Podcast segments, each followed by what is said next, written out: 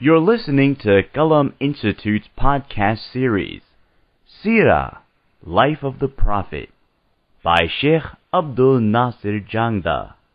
Visit us on the web at kalaminstitute.org or find us on Facebook at facebook.com slash Kalam Institute. Bismillah wa salatu wa salamu ala rasulillah wa ala alihi wa sahbihi ajma'in.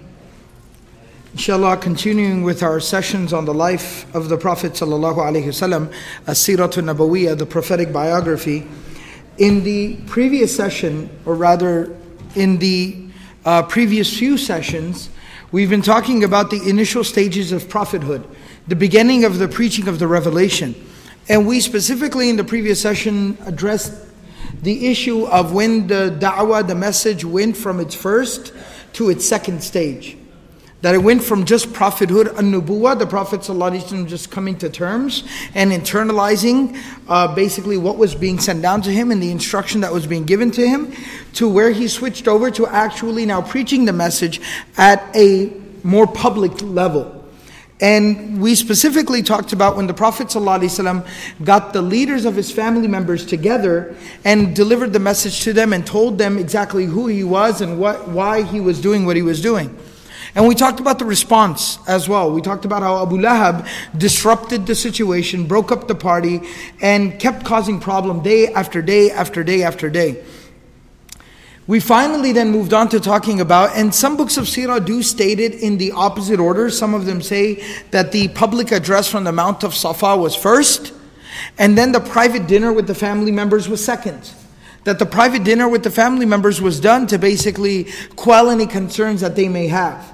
To kind of have a one on one, some FaceTime.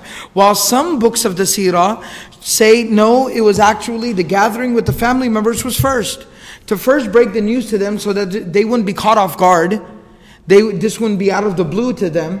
And then the Prophet ﷺ took it to a more public arena where he stood at the mountain of Safa and he proclaimed this message to basically all of Quraysh, the extended family, which would be the other tribes and other families in Quraysh. Now that the Prophet ﷺ proclaimed this message publicly in the private family gathering and in the public address of, from the mountain of Safa, Abu Lahab at both places disrupted the party. He basically dispersed everyone. He came back at the Prophet ﷺ and attacked the character of the Prophet ﷺ. He called him a liar, called him crazy, he reprimanded him publicly, and everybody dispersed from there. What's very interesting is that while many people did not speak up in support of the Prophet ﷺ, in the public gathering it was Ali radiallahu anhu, and one other narration tells us that it was Abu Talib, which we'll talk about a little bit later today. in the public gathering, Nobody really spoke up in defense of the Prophet ﷺ, but at the same time, nobody else spoke up against him either. Which tells you a little bit about that they were hesitant to attack the Prophet ﷺ because this was somebody that they really had no grounds to attack. There was no dirt that they had on him. There was nothing to really attack about him. This was a man of the highest caliber, the highest character, the greatest nobility, total honesty, truth, trustworthiness. What was there to say about him? They really couldn't say anything about him. Abu Lahab was very irrational which we'll talk about some of the irrationality of Abu Lahab in today's session. But Abu Lahab was irrational. Nobody else spoke up in defense, but nobody else attacked the Prophet ﷺ either. Not everybody else shook their head and said, Yeah, yeah, absolutely, Abu Lahab, you're right. He's out of his mind. Nobody said that. Everyone just quietly walked away from there. And even that has been explained. Why was that? It's very simple and easy to understand. Because what the Prophet ﷺ was presenting to them was a complete shift in ideology, in theology, in lifestyle, in morals, in ethics, in character. The Prophet ﷺ, this is actually, this speaks about the nobility, the sincerity, and the integrity of the Prophet ﷺ. You know, a lot of times, and, and there definitely is a fine line here. I don't want to give anyone the wrong idea, but this fine line can be better delineated by people of knowledge and wisdom and experience, leadership, but at the same time, I will say one thing that a lot of times when we realize that there's an issue in society and we want to go about and addressing this issue in society, we oftentimes have this discussion, this dialogue about how to address it. Do we tackle the issue head on? Do we say, look, this is a problem and we cannot tolerate this any longer, we got to fix this? But then from the other side, we also have the angle of, oh, but we have to have hikmah, we have to have wisdom, we have to be very wise, we have to be intelligent in how we're approaching this. And that is definitely true. Udu'u ila sabili rabbika bil hikmati wal maw'idatil hasanati. We do have to be wise, we do have to be intelligent. But at the same time, we also have to understand that we can fall prey to another extreme.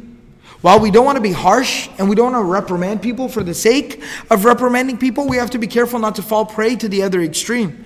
And the other extreme is where we basically do not stand on any type of moral grounding.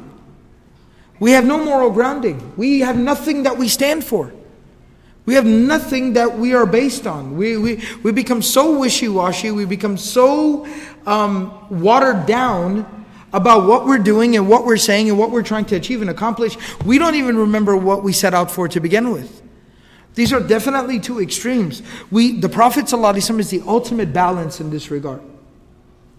Sheikh Abul Hassan Ali Nadwi, rahimahullah ta'ala, in his analysis of the seerah, has actually in detail laid this issue out. And he's talked about this. And he speaks about how the Prophet ﷺ is the ultimate role model. For anyone who aspires to community leadership, for anyone who aspires to influence humanity in a positive way, wants to make a positive change in the world, wants to be an agent of change in the world that they live in, that the Prophet ﷺ is the ultimate role model. Because the Prophet ﷺ was very wise, he was very balanced, he was very kind, he was very generous and very considerate of people, but at the same time, the Prophet ﷺ stood for what he exactly believed in. The Prophet ﷺ stood for what he believed in. And his convictions were unshakable. And he did stand for something. And that was without a shred of a doubt. So the Prophet ﷺ, at the same time, is not watering down his message. He's telling them exactly the crux of the matter. Believe in one God, and there is a life of the hereafter. And I am the messenger of God. I've been sent to warn you. And if you do not listen to this, you do not heed this message, you bring upon yourself suffering in this world and the next. وَقَدْ جِئْتُكُمْ بِخَيْرِ الدُّنْيا وَالْآخِرَةِ And I have come to you with all that which is good of the, the good of this world and the good of the life of the hereafter. So listen to what I'm saying. فَاسْمَعُوا Listen to what I'm saying. In fact, we're going to talk about some of the narrations but now that the message was public, when the Prophet ﷺ would even go to the public places, he would go to the town square, he would go to the marketplaces, and he would want to try to talk to people about the message. You know, the line that the Prophet ﷺ would open with, he would say, Ya ayyuhan nas, O people, qulu la ilaha illallah. Say la ilaha illallah. Say there is no one worthy of worship but God, but Allah alone. Tuflihu, and you will find success. Look at the power with which he would even open his address. So the Prophet ﷺ is a beautiful, excellent, amazing, a perfect role model on exactly how to influence change in a society. And because of the directness and the honesty and the integrity of the Prophet ﷺ delivering the message, it was something that was initially a little difficult for people to swallow. It was a little difficult for them to deal with. And so everyone dispersed from there while they did not speak up in defense of him, but because of the character of the Prophet, they also couldn't say anything bad about him. Now that this was basically what had happened, what occurred after this point on? What started happening after this was now that the news was out in the open, there was really no secret. The Prophet ﷺ started preaching, started teaching, started talking about his message. And similarly, people who opposed him, first and foremost, beginning with his own uncle Abu Lahab, he also began to openly oppose him and criticize him and slander him and insult him and vilify him and demonize him in the eyes of the people. And there are multiple narrations which talk about this that the Prophet of Allah sallallahu alaihi wasallam it talks about his convictions in preaching the message. It said, استمر يدعو إلى الله تعالى ليلا ونهارا وسرا وجهارا that he consistently kept calling people to Allah night and day quietly and publicly لا يصرفه عن ذلك صارف ولا يرده عنه راد no one could turn him away from it and no one could stop him from doing it. لا يصده, لا يصده عنه صاد no one could prevent him from following through with his message. يتبع الناس في أنديتهم ومجامعهم ومحافلهم. He would go and he would meet with people in their public gathering places, in their um, in their business and marketplaces, in their private gatherings. He would go and he would meet with people and talk to people. وفي المواسم, in the big like what we consider like fairs. You know, we have like the State Fair of Texas, or you have a carnival or something like that. So when these special carnivals or fairs would occur, the Prophet ﷺ would go, and there he would speak to people. وَمَوَاقِفِ الْحَجِّ And he would go at the season of Hajj, when all of Arabia would gather together for festivities, for congregating, business dealings, display of arts and crafts and poetry. The Prophet ﷺ would go there and talk to people. يَدْعُو مَنْ لَقِيَهُ He would call the people that he would meet. مِنْ حُرٍ وَعَبْدٍ Free people and slaves. وَضَعِيفٍ وَقَوِيٍّ Weak people and powerful people. وَغَنِيٍّ وَفَقِيرٍ Rich people and poor people. جميع الخلق في ذلك عنده شرع سواء all of the creation of God was somebody that he turned his attention to. He did not give everyone, anyone priority over another. He not, didn't um, neglect any particular demographic in society. All of humanity was an arena for the Prophet ﷺ to present his message. وتسلط عليه وعلى من اتبعه من آحاد الناس من ضعفائهم الأشداء الأقوياء من مشركي قريش بالأذية القولية والفعلية.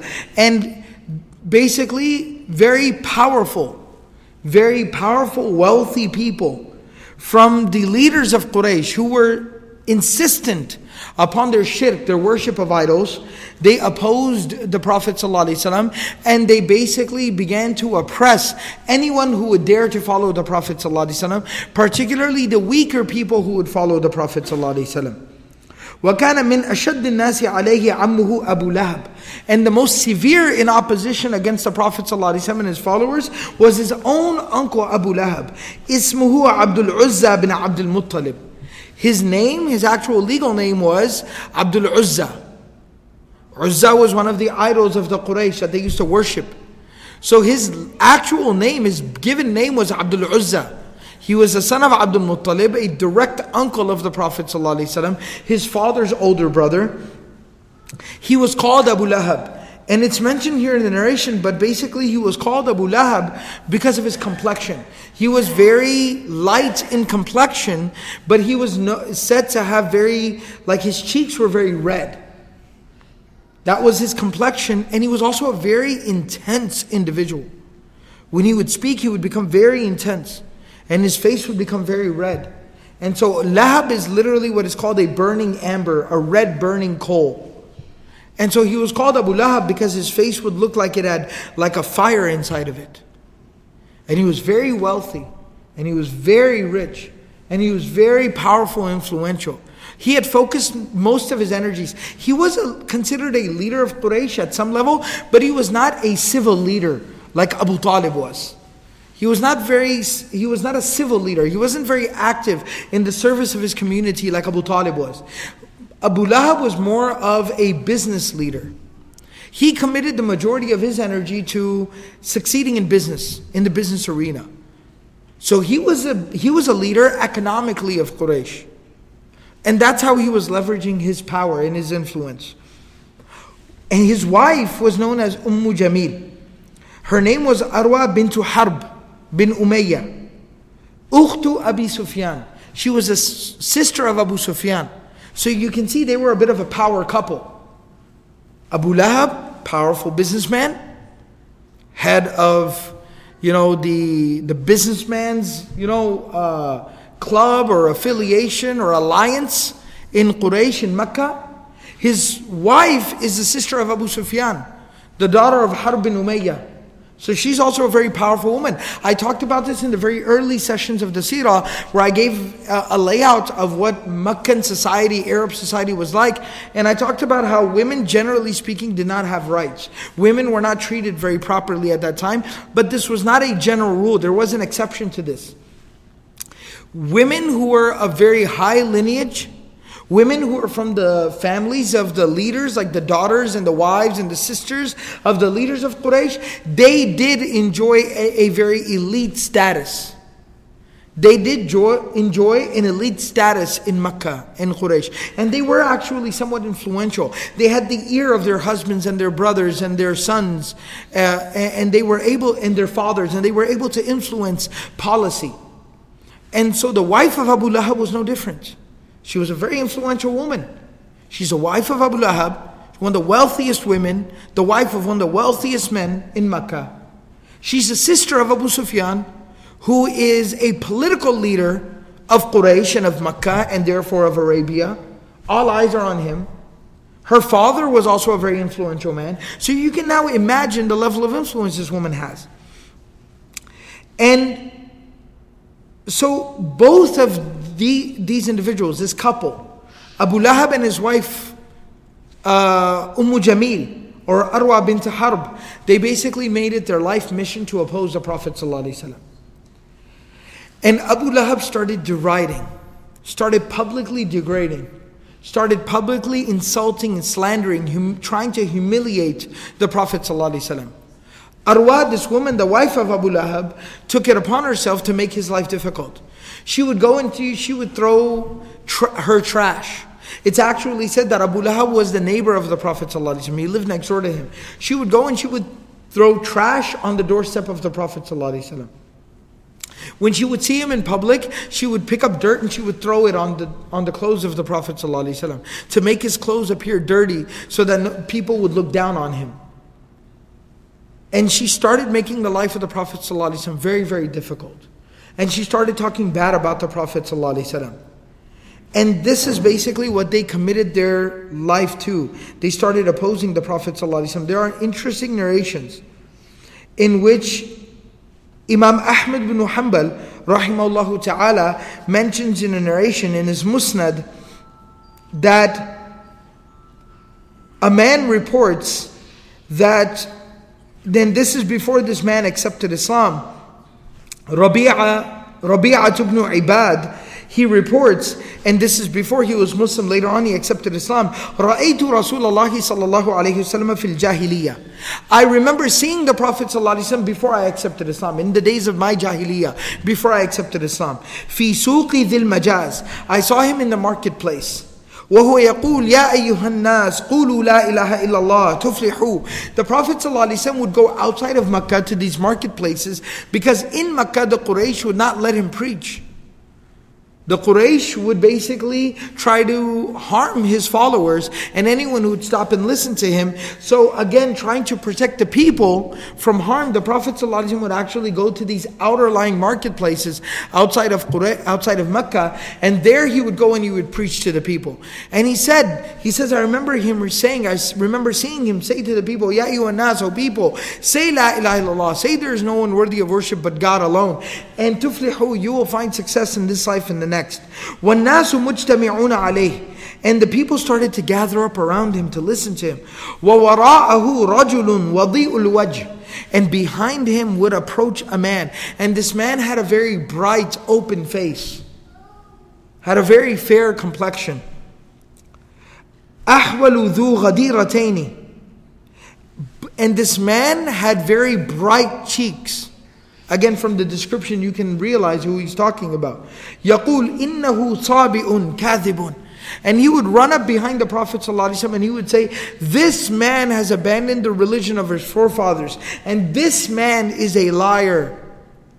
He would run up screaming this behind the Prophet ﷺ.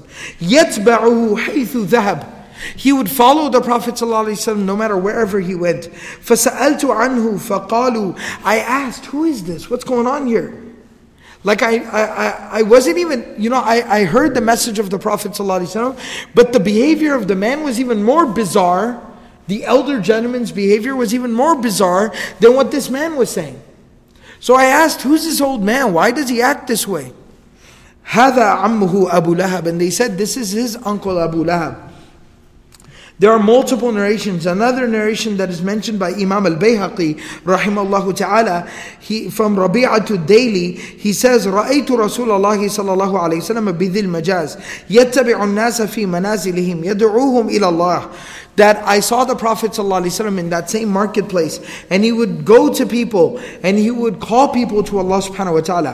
وَوَرَاءُهُ رَجُلٌ أَحْوَلُ تَقِدُ وَجْنَتَاهُ There was a man behind him who was very fair in complexion and he had very bright cheeks وهو يقول أيها الناس لا يغركم هذا عن دينكم ودين آبائكم Do not let this man deceive you do not let this man deter you and deceive you and remove you from the religion of your forefathers, from your religion, the religion of your forefathers. قلت من هذا? I said, who is this old man acting crazy? هذا Abu Lahab. They told me that this is Abu Lahab. There's yet another narration, and he says, the Prophet ﷺ is saying, قُولُوا لَا إِلَهَ إِلَّا اللَّهِ تُفْلِحُوا وَإِذَا رَجُلٌ خَلْفَهُ يَشْفِي عَلَيْهِ التُّرَابِ A man ran up behind the Prophet ﷺ and had a bunch of dirt in his hand and started to throw dirt on top of the Prophet ﷺ from behind him. وَإِذَا هُوَ أَبُو جَهَلٍ And one narration says that this is Abu Jahl, another narration says that no, this is Abu Lahab. وَإِذَا هُوَ يَقُولُ يَا أَيُّهَا النَّاسِ لَا يَغُرُّكُمْ هَذَا عَنْ دِينِكُمْ that do not let this man deter you from your religion. فَإِنَّمَا يُرِيدُ أَن تَتْرُكُوا عِبَادَةَ اللَّاتِ وَالْعُزَّى He wants to remove you from the worship of Allat and Uzza, the idols that you worship. And so we see, and there are other narrations as well that talk about Abu Lahab literally following the Prophet ﷺ around throughout the marketplace, carrying a sack of like stones pebbles.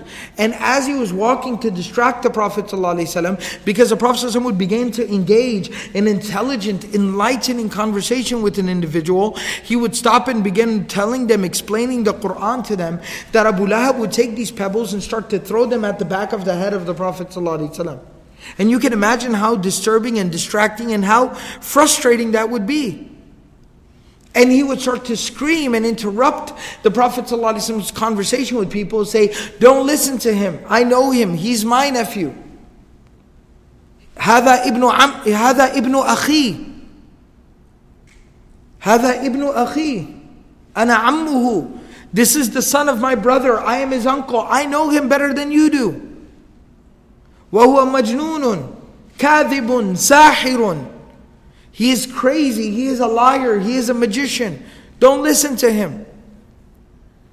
And he would literally follow the Prophet doing, follow him around doing this all day long. All day long, distracting people. And he had become such a circus act that people were actually distracted by him. And people would become more curious who's this crazy man? Who's this crazy old guy running around acting like a lunatic? He had become such a circus act. And he kept going with this. He was so persistent with this. Wherever he would go, in the private family gathering I told you about, he disrupted the gathering. In the public gathering, he's the one who disrupted the gathering near the mountain of Safa. And even when the Prophet is going around having personal conversations with people, he's the one that's disrupting these conversations. And he becomes so disruptive of a force. And his wife is also continuing to escalate her opposition to the Prophet ﷺ. She comes every single day, throws trash on the doorstep of the Prophet ﷺ, throws trash on the Prophet ﷺ, and this couple had made it the mission and objective of their lives to do this. Now there's two different sequences in the narration here. I'll give you the more popularly mentioned sequence, which is mentioned in more um, well known books of Sirah, and then I'll tell you the other sequence. The first sequence is that the Prophet ﷺ literally went about his business. He kept doing what he had to do. Just kept ignoring them. As you should. And Allah subhanahu wa ta'ala revealed a surah in the Quran. A surah that we know as Surah Al-Lahab. تبت يدا أبي لهب وتب that may Abu Lahab be ruined. That Abu Lahab is cursed, Abu Lahab is ruined, he's destroyed. ما أغنى عنه ماله وما كسب. That what he's, his wealth and what he earns will not help him in the least bit. سيصلى نارا ذات لهب. and he prides himself on different different things. He prides himself on his wealth. He prides himself on his economic influence on the marketplace in Mecca. That's why Allah talked about his wealth. And wama kasab, that's why Allah talked about his ability to earn a living. His ability to do business because he was throwing his weight around. Like, you don't want to oppose Muhammad? You want to believe in Muhammad? Well, you ain't going to be able to do business with me no more. You sure you want to do that? You sure you want to make an enemy who is the most powerful businessman in Mecca? who is the greatest influence in the public marketplace of Makkah. You sure you want to do this? So that's why Allah said, Ma aghna anhu maluhu, not just his wealth, because he thought he was rich and powerful. And secondly, that's why Allah talked about his ability to be able to earn, because he was throwing that weight around. Sayasla naran lahab. And then he also prided himself on his looks. Everyone talked about his looks. Abu Lahab, fiery man. The man with fire inside of his cheeks and his face. So Allah said, He will be burned inside of a fire that will have these burning ambers. Oh, he'll be burned. سَيَصْلَى نَارًا ذَاتَ لَهَبٍ وَامْرَأَتُهُ Oh, and we haven't forgotten about his wife. Throws trash on the beloved of Allah sallallahu alayhi wasallam. حمالة الحطب. Today she carries the trash from her home to the house of the Prophet ﷺ. On the day of judgment and in the life of the hereafter, she will carry the firewood, she will carry the stones that will continue to burn the flames in the fire of hell. Like the Quran talks about this. قُودُهَا النَّاسِ وَالْحِجَارَةِ People and stones will be the, fire, the fuel of the fire of hell. She will carry those people and she will carry those stones on her neck, on her back, to continue burning the fuel, to continue to provide the fuel for the fire of hell. في جيدها حبل من مسد and around her neck will be a rope and a, uh, a shackle like chains like a prisoner would be chained with the shackle with the chain going from almost like a leash she will have one like that made out of fire around her neck Allah subhanahu wa ta'ala came to the defense of the Prophet Allah subhanahu wa ta'ala reprimanded these people. Allah subhanahu wa ta'ala put those people in check. Now this is why I was saying this is one sequence. So this is what happens now. Of course, this is a surah of the Quran. The Prophet ﷺ recites it, mentions it to the scribes of divine revelation, to the Sahaba radiallahu anhum. The word gets out. Abu Lahab hears about it. His wife hears about it. They're enraged. They're enraged. At this point in time, two daughters of the Prophet ﷺ, Umm Kulthum and Ruqayya, they were either engaged to be married or the, the formal English term is betrothed to the two sons of Abu Lahab. Let me explain what that means. It's not quite exactly what we think of an engagement, but what we basically call like the katb al-kitab. The nikah without the rukhsati.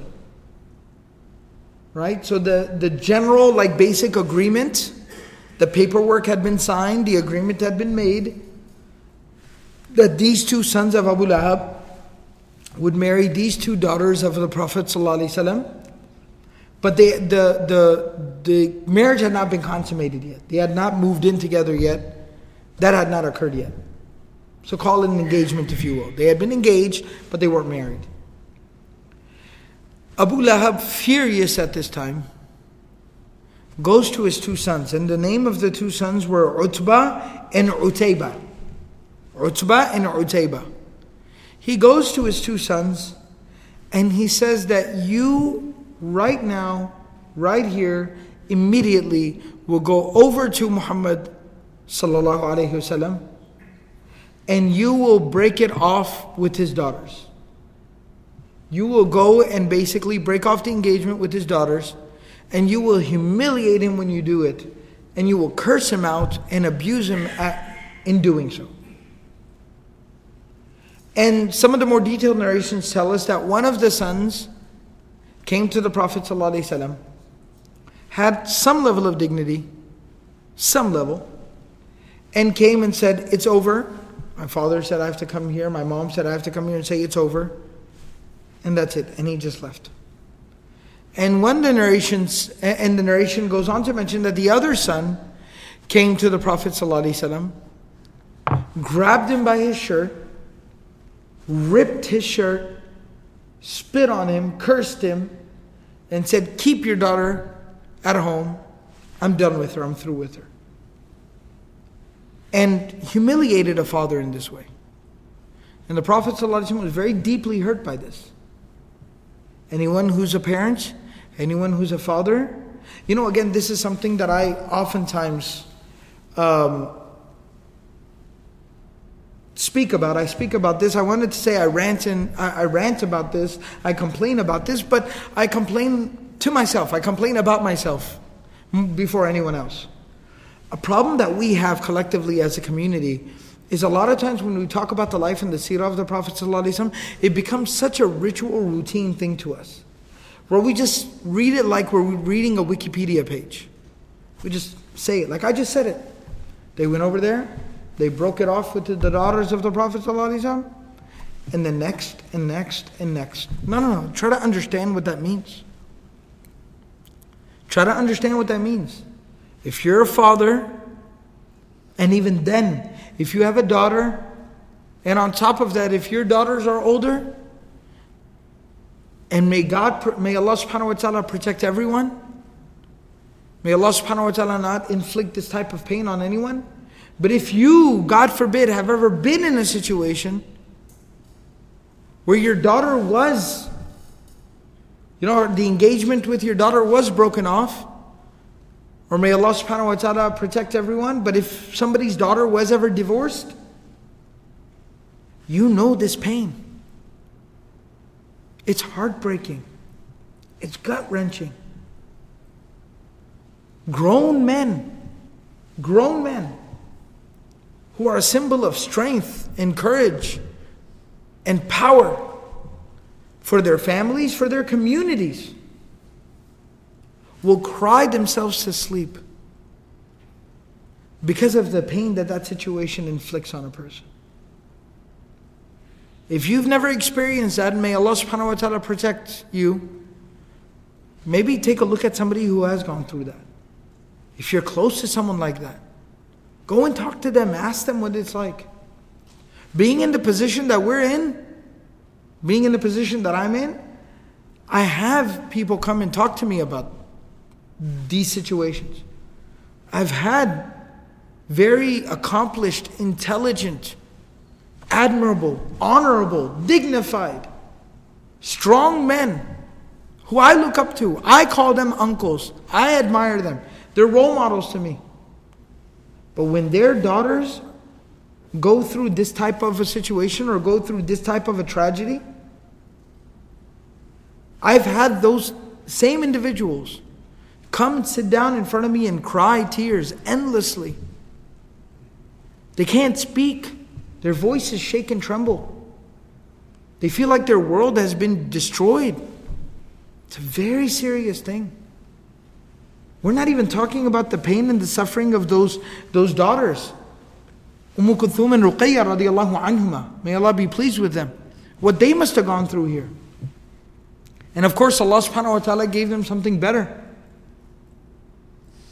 They were married to Uthman bin Affan radiallahu anhu. One of the most amazing men that ever walked the face of this earth after the prophets.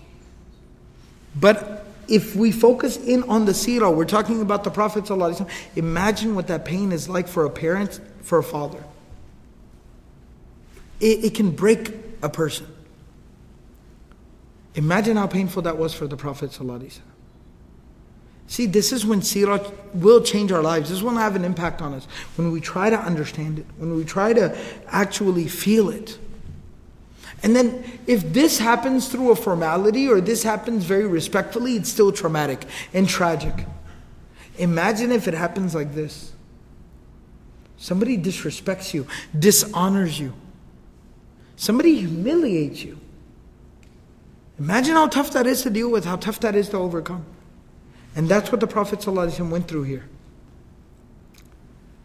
So, this was some of the initial pain and suffering of the Prophet. ﷺ that there was public disapproval, but before anyone else could say anything, could take a position, could align themselves with him or against him, because everybody was still trying to understand and figure this situation out and kind of understand what was going on. Before any of that, before any of that, you had the own uncle of the Prophet ﷺ, Abu Lahab,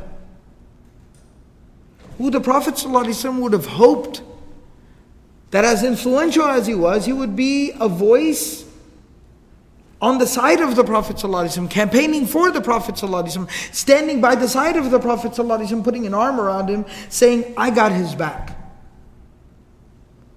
But he was the most vocal. He did not wait for a day. He lashed out, jumped at the opportunity to be able to not just say, I don't agree with him, but then to curse him out in public, to humiliate him in public, to disrespect him, to throw dirt at him, to throw rocks at him, to curse him, to slander him, to launch a campaign against him, and not only that, but attack his own children. Imagine how challenging those first few initial days were. And that's what the Prophet ﷺ was dealing with. But on the other side, there was something else that was developing at the same time. There was one of the other uncles of the Prophet ﷺ, a very beloved uncle to the Prophet ﷺ, by the name of Abu Lahab. Now, if you are a student of the Sirah, the prophetic biography, the life of the Prophet ﷺ, Abu Lahab is no stranger to you. You know very well who Abu, uh, excuse me, Abu Talib is no stranger to you. Abu Talib is no stranger to you. You know exactly who Abu Talib is. And if you've been attending these seerah classes here, then you are very well informed about who Abu Talib was and what he meant to the Prophet ﷺ.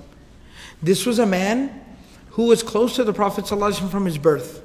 He was actually one of the most attached people to the father of the Prophet ﷺ. The father of the Prophet ﷺ, Abdullah, he was extremely close to Abu Talib. He had many older brothers, Abbas, Hamza, uh, Hamza anhu, very possibly was younger than the father. He actually was younger than the father of the Prophet and that's why he was very close to the Prophet ﷺ in age. But Abbas, Abu Lahab, there were many different old, older brothers. But the one that he was the closest to was Abu Talib.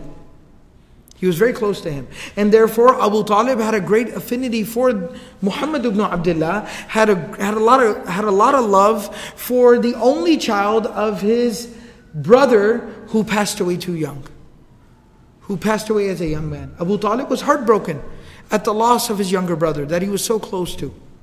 And that's why he had a lot of love for his nephew.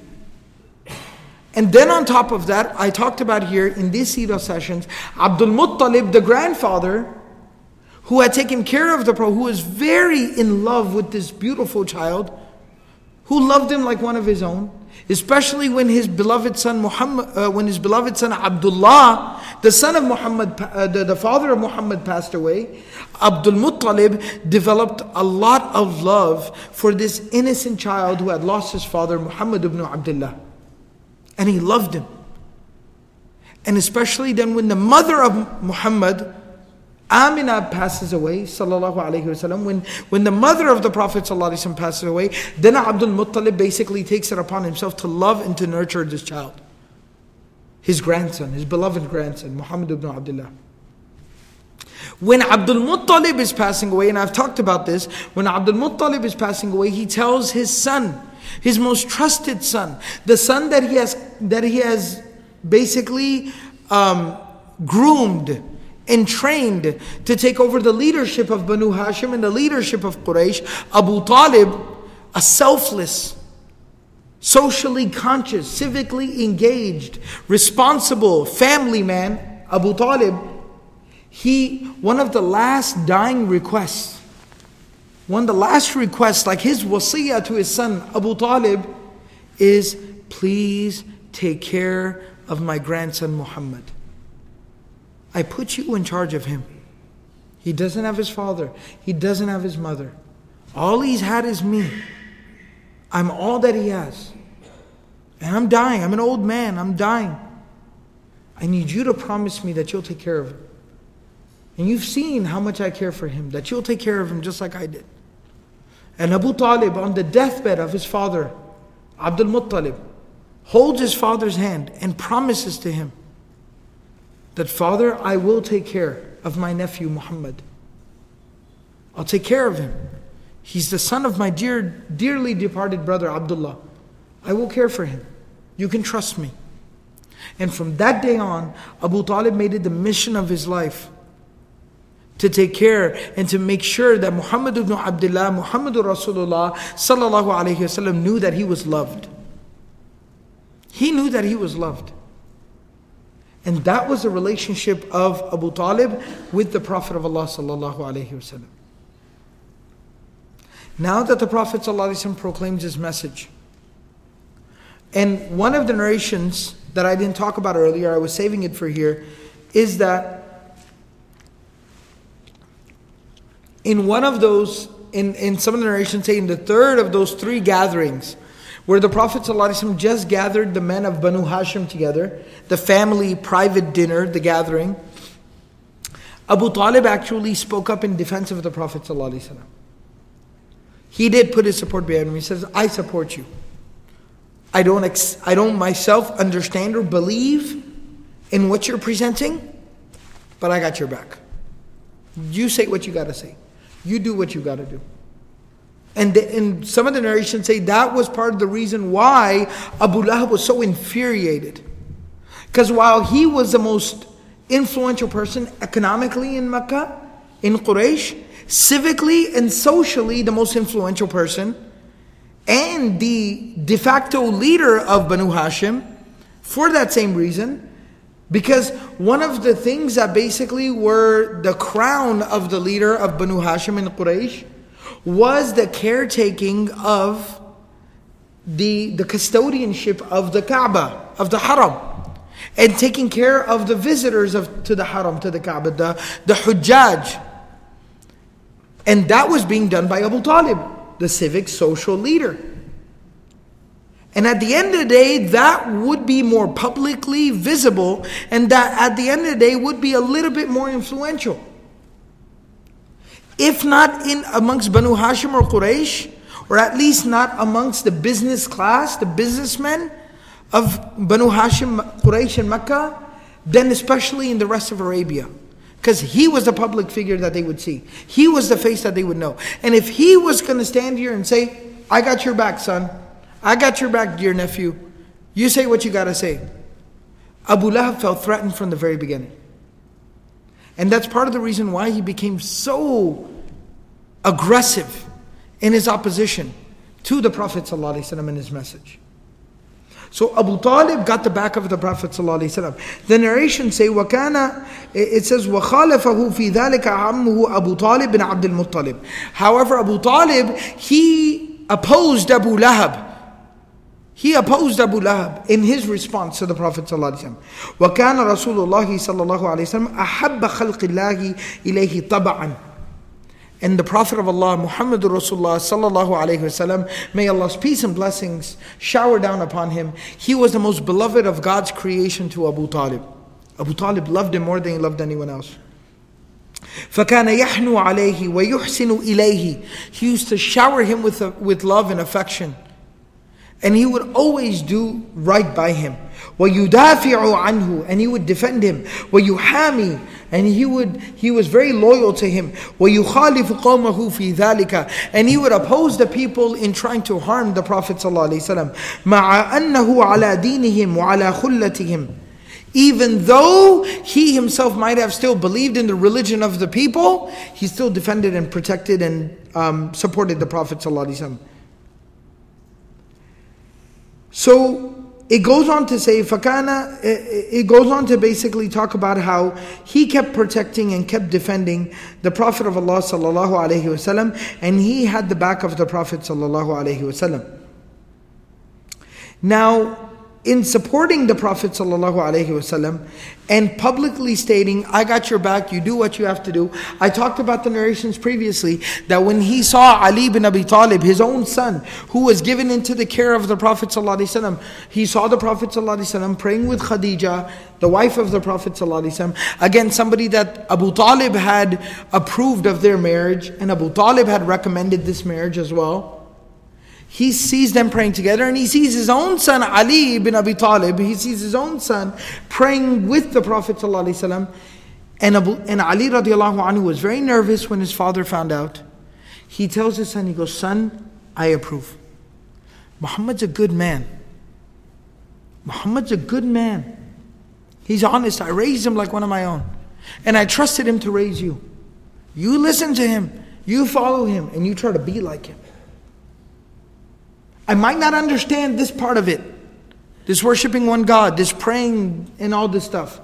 But what I do understand is his honesty and his trustworthiness and his love and his generosity and his kindness and his respect and his consideration for his family. He cares for me. I'm an old man now. I struggle with my responsibilities. I struggle financially, but he's always there for me. He's a man of great integrity. You follow him, you stay with him, you listen to him, and you try to pick up some of this integrity that Muhammad has. And, the, and Abu Talib supported the Islam of Ali radiallahu anhu. He supported it.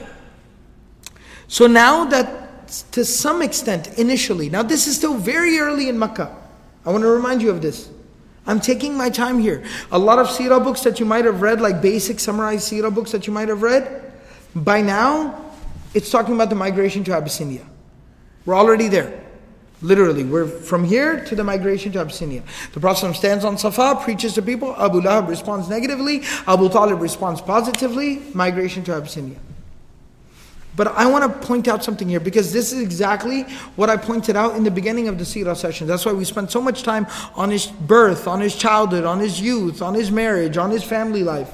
That's why we spend so much time here. It's because there are some lessons to learn here. You see that some of the lines are starting to be drawn. Some lines are starting to be drawn. And this is a lesson that we need to remember as the Ummah of the Prophet, especially us here. And, and I'll clarify who I'm speaking to just in case somebody listens to these recordings afterwards. I'm speaking about Muslims as a minority, particularly here in America.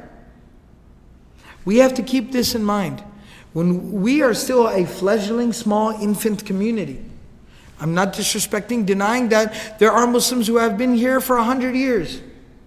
Even before there was mass immigration from the Muslim world, from the Middle East, from the subcontinent, from the Far East, there was migration to this country, 70s, 80s, and 90s, continuing till now. Even before that, there were convert communities that were present here a hundred years ago, even dating far, back further than that. But this much is still true that those were still very, very small, isolated communities. They were a few individuals. But when we talk about us as an actual major visible community, it's a very recent thing. And even if we were to say we're 100 years old, that's nothing. That's nothing. I mean, it takes a long time to actually make a mark in a place. And so we're still a very small, fledgling infant community and we're finding our feet. And day by day, we're becoming more and more visible. And people are getting to know more and more about us and understand exactly who we are. So we have to keep something in mind from this early period of the seerah. That when we go out there and we tell the message for the very first time, we'll be met with a lot of confused looks. People might not outright disrespect or disregard us, or, or rather, people might not just flock to us all of a sudden. I know we're very excited and very enthralled by the, by the shahadas that we receive. And alhamdulillah, it's a blessing that so many people convert to Islam. But at the end of the day, how many people is it? You know, uh, per major metropolitan city, a dozen people a week. But then how many millions of people live in that city? So, but slowly but surely, we're very grateful and thankful to Allah. We're not, we don't want to demoralize ourselves, but we're moving forward slowly. So while the masses might not be rushing saying, yes, we love this, we support this, we believe in you, we understand. And at the same time, the vast overwhelming majority of people might not be rushing to burn our masajid to the ground and crucify us and you know hang us from the trees. Maybe that's not happening either. Majority of the people are just trying to understand and figure out exactly what's going on. It's something new that they've heard, and they're trying to come to terms with it, trying to come to grips with it. And we see that from the life of the Prophet. That's what most of Quraysh, that's what most of Makkah is doing. Most of Makkah is at home just kind of talking about it like, hey, did you hear? Did you hear? Well, what do you think? What do you think? I don't know. I don't know either. That's what most of Makkah is doing right now. But there will be a few people. Some people are believing. Abu Bakr, Uthman, Ali, Khadija, Zayd ibn Haritha, Abdurrahman bin Auf, Sa'ad bin Abi Waqqas, Sumayya, Ummu Ammar. Some people are believing, some people are, are starting to line up behind him. Some people are outright just, just completely open about their complete disdain, disapproval, and wanting to completely stop this altogether. Like Abu Lahab, launching a public campaign. Muhammad's crazy, he's a liar, we need to stop this now. And everyone who believes in him is a traitor to his people. And then there are some people who don't believe necessarily, a few people who don't believe but still support. Say no. They're good people. He saying what he says, I might not understand, I might not agree. But at the end of the day, that's my opinion. And he is entitled and he has every right to his opinion. And at the end of the day, he's somebody who is good, somebody who is beneficial, and somebody who does not harm his people. So I have to stand here and support him and support his right to be able to live his life and believe and preach what he believes in. And that's Abu Talib. And so we see this is the initial scene. When we look at us right here, right now, we'll learn a lot of lessons here. So, what do we see? What do we have to basically understand? That the people, when we are in this type of a situation, the people who openly oppose us, there is no benefit there is no benefit in flinging mud back at somebody who is flinging mud. There's no benefit in that. There's no benefit in stooping down to somebody's level. Somebody curses you out, somebody slanders you, somebody says something bad about you, somebody disrespects you. There's no benefit in disrespecting them. You're stupid. Oh yeah, you're ugly. Like there's no benefit in that. La khayra fi. There's no benefit in this. It's immature, childish behavior. And it actually contradicts your own message. If you preach faith and you preach dignity and honor and nobility, well, you didn't act that way. You said it, but you didn't act it. And that's a common problem we as Muslims have. Again, some people might be a little sensitive. In America right now, we do get bullied on, uh, bullied around. We do get picked on quite often. If it's not Murfreesboro, it's not a masjid being vandalized, if it's not some crazy guy on radio or TV talking bad about us, then it's something else or something else, and somebody making something stupid on YouTube and putting it out there, or somebody drawing some cartoons, publishing them in the newspaper, etc., etc. Yes, people are messing with us.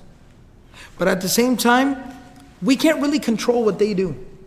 We, we can influence, we can have some type of an impact on them, but that first begins with ourselves, rallying our own communities together, and then being able to appeal to the senses and the sensibilities of the general society that we are a part of. So, first and foremost, we got to check ourselves before we check anyone else. And a lot of times we do not respond and react properly. We stoop to their levels. If somebody posts posts something bad, says something bad about Muslims or Islam about the Prophet on Facebook, and you go there and you leave a comment on their Facebook post where you leave a few four letter choice, four letter words, You go there and you curse them out and you leave profanities there. You did a, you just did a terrible, terrible thing. You did not put nobody in check. You did not defend Islam. You did more harm to Islam than that fool did on his Facebook. Because you didn't stand up, you, you didn't represent Islam. You are a Muslim.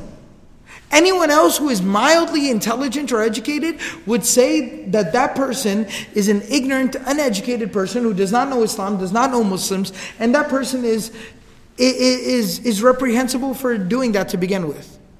But when you go out and you do that, now somebody's going to say, but man, look at this Muslim, look how he behaved, look how he acted. So we have to be careful of our own behavior. The Prophet ﷺ is not stooping to the level of Abu Lahab. He's not becoming like Abu Lahab in response to Abu Lahab. He's taking the high road.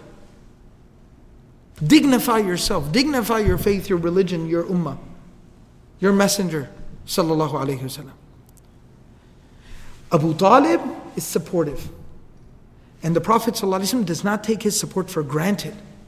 I'm going to tell you a story right now, but the Prophet does not take the support of Abu Talib for granted. He does not. But he appreciates it.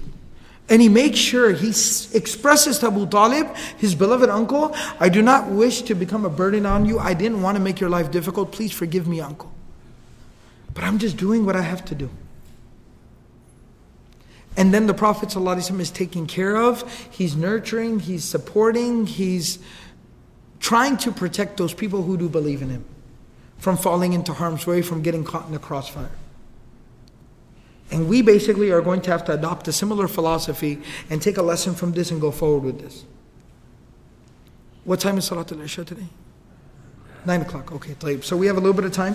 So I'm going to take probably about 10 to 12 more minutes because I'd like to tell you this one little story. This is a very well known story from the seerah, from the life of the Prophet. It talks about the Quraysh approaching Abu Talib. Very famous story. Aqil bin Abi Talib, who's one of the sons of Abu Talib, who accepted Islam later, he says, جاءت قريش إلى أبي طالب Quraysh came to my father Abu Talib and they said إن ابن أخيك هذا قد آذانا في نادينا ومسجدنا that this nephew of yours Muhammad صلى الله عليه وسلم he's really really caused us a lot of difficulty and he's become a real nuisance to us you know in our marketplaces at the haram he's become a real nuisance to us فَنْهَهُ عَنَّا tell him to stop أبو طالب سأل يا عقيل انطلق فأتني بمحمد. He said عقيل go and go get your cousin محمد go get my beloved nephew محمد need to talk to him. فانطلقت إليه فاستخرجته من كبس أو قال حفش يقول بيت صغير فجاءه به في الظهيرة في شدة الحر. Anyways, he says basically, I went to the Prophet and I basically, he was in a small home, he was in a small house at that time, and I went and I got him and brought him to uh, my father Abu Talib, his uncle Abu Talib. And he actually describes the time because it plays into the scene. Again, these details are preserved because you're supposed to try to visualize what this is like. He said it was the hottest part of the day. The hottest part of the day. Imagine like 2, 3 p.m. Texas. In the summertime in Texas, noon is bad. But actually 2, 3 p.m. is worse. Because the heat's just been building all day. It's been just, it's just been pouring down. Everything's on fire at that time. So imagine 2, 3 p.m. That hot, hottest time of the day. He says the Prophet came in that time. So imagine the sun bearing down, sweating from, you know, sweating all over, coming in that extreme heat and arriving to his uncle. He says, إن بني عمك فلما أتاهم قال إن بني عمك هؤلاء زعموا أنك تؤذيهم في ناديهم ومسجدهم فانتهي عن آذاهم عن, عن آذاهم He says that these these cousins of mine إن بني عمك or excuse me he says these cousins of yours that was basically a way of saying these are your brothers these are your people. These are your family members. Inna bani ammika. Your cousins. All of these people, they say that you cause them a lot of harm. That you cause them a lot of difficulty, a lot of trouble and adversity. So please stop, stop bothering them, stop troubling them. فحلق رسول الله صلى الله عليه وسلم ببصره للسماء One narration says the Prophet صلى الله عليه وسلم looked up at the sky. فقال ترون هذه الشمس Remember it's the hottest part of the day. 2, 3 p.m. You can see the sun right there. He says ترون هذه الشمس Do you see the sun? قالوا نعم They said of course we do. The Prophet ﷺ says فما أنا بأقدر على أن أدع ذلك منكم على أن تش على أن تس تشعلوا منها شعلة the Prophet ﷺ said that I am not capable of going to this sun and bringing you back a flame from this sun. قال أبو طالب والله ما كذب ابن أخي قط so the Prophet of Allah وسلم, basically what he was said, it's a figure of speech in Arabic, says, فَمَا أَنَا بِأَقْدَرْ عَلَىٰ أَنْ أَدَعَ ذَلِكَ مِنْكُمْ I am no more capable of stopping, I am no more capable of stopping my preaching to you, spreading my message, preaching my message to you, than I am any more capable of going to the sun and bringing back a flame from there. That just like I'm not capable, I just cannot go to the sun and bring a flame from there for you, I cannot stop preaching my message to you. I can't. I'm sorry, I just can't. Abu, Abu Talib responded by saying, I swear by God that this nephew of mine has never lied. Now you people go from here. This is a narration of Bukhari. Another narration, which might sound a little more familiar to you, is that when the Quraysh came and they basically said to Abu Talib that, look, you know, your nephew is causing us so much trouble, so much difficulty. So please tell him to stop.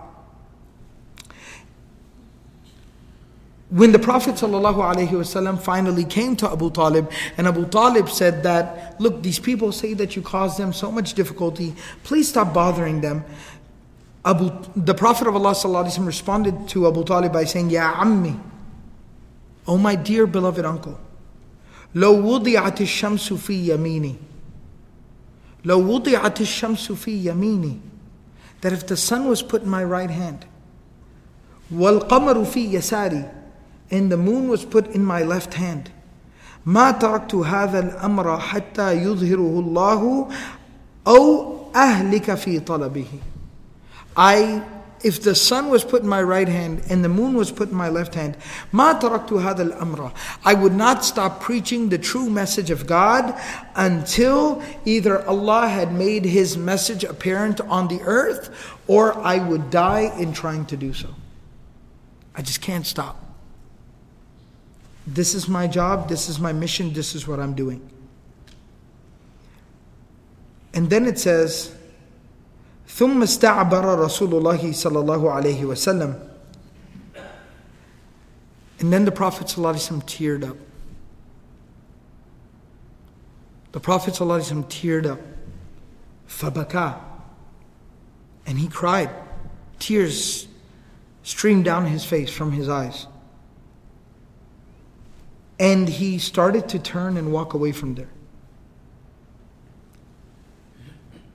Some of the narrations and even some of the scholars of Sirah talk about why was the Prophet ﷺ crying. Some have said that because he thought that Abu Talib, his uncle, had given up his aid and his support. That Abu Talib would no longer have his back. And so the Prophet ﷺ was worried or he was hurt by this.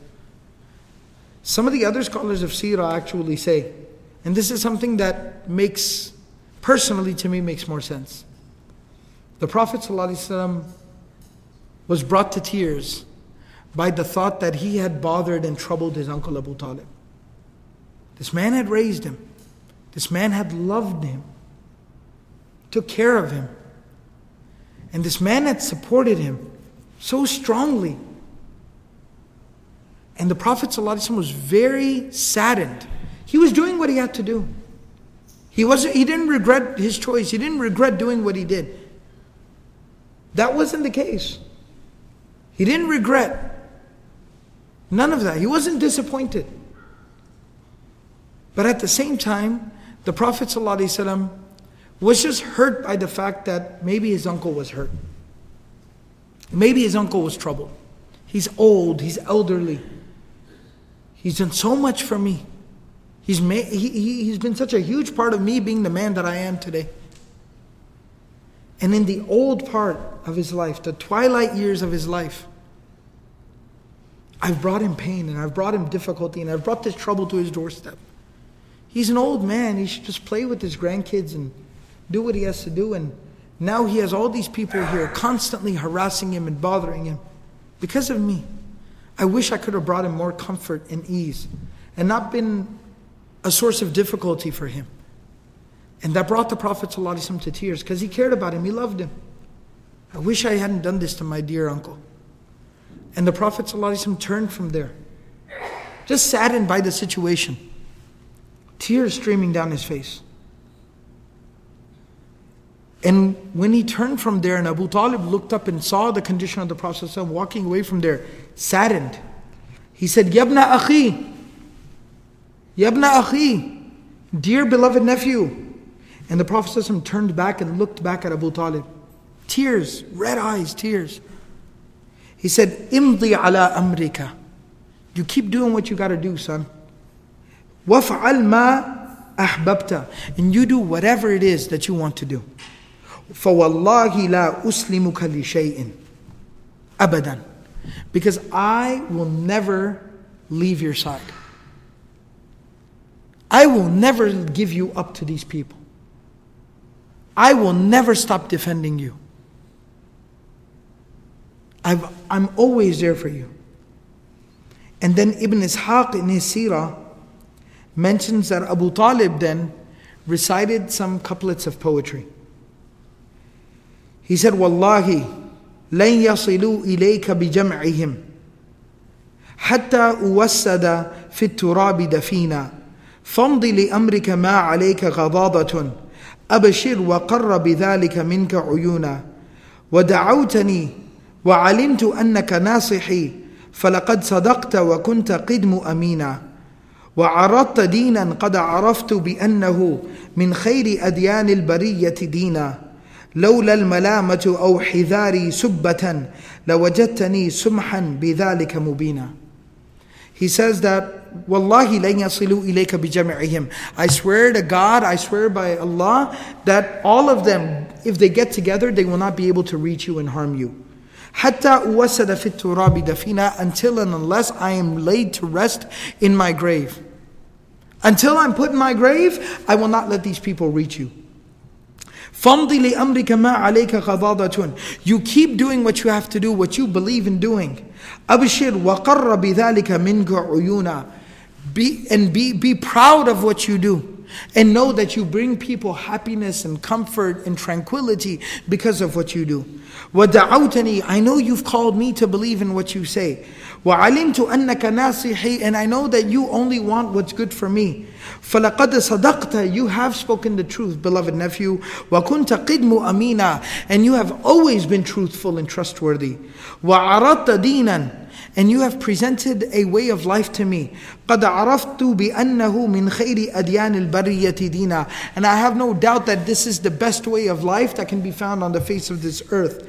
But understand, nephew, my own weakness.